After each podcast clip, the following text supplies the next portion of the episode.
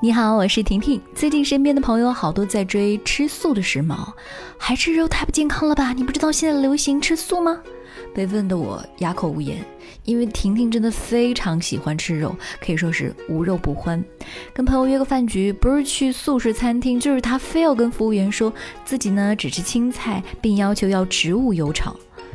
走在街上都能感觉到，越来越多的纯素沙拉、素食餐厅兴起，而且素食套餐并不便宜。从什么时候开始，菜比肉贵了？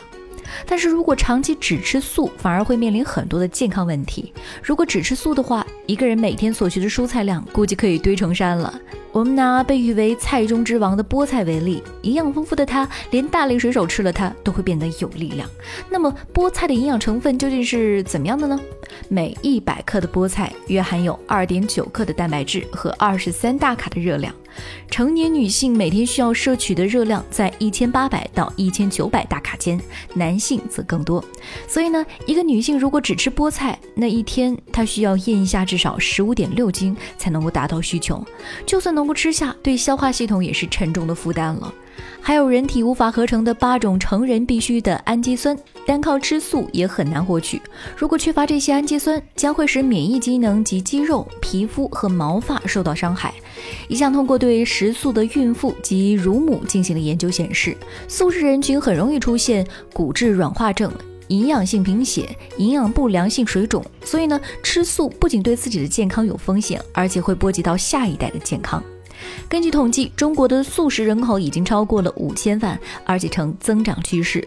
世界上不少国家也如此。至于为什么吃素，有些人出于信仰而结婚，有些人为了减少地球碳排放而吃素，还有些人呢，只是单纯的喜爱素食的味道。讨厌肉味，众多素食主义推广者为了能够吸引更多的人来吃素，通过各种媒介来宣传吃素的神奇功效。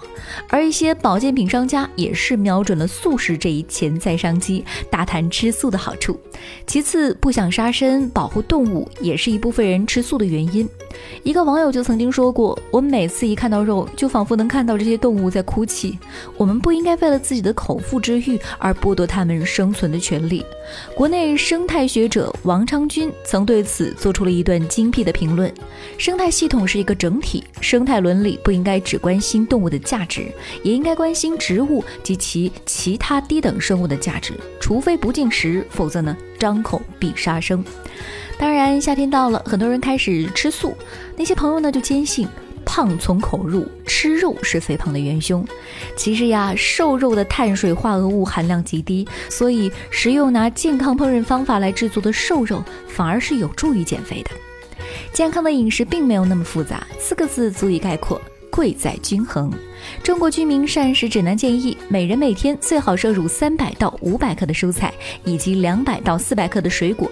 但是同时，每天也要保证摄入一百二十五到二百二十五克，包括鱼虾肉蛋在内的动物性食物，以及三百克的奶。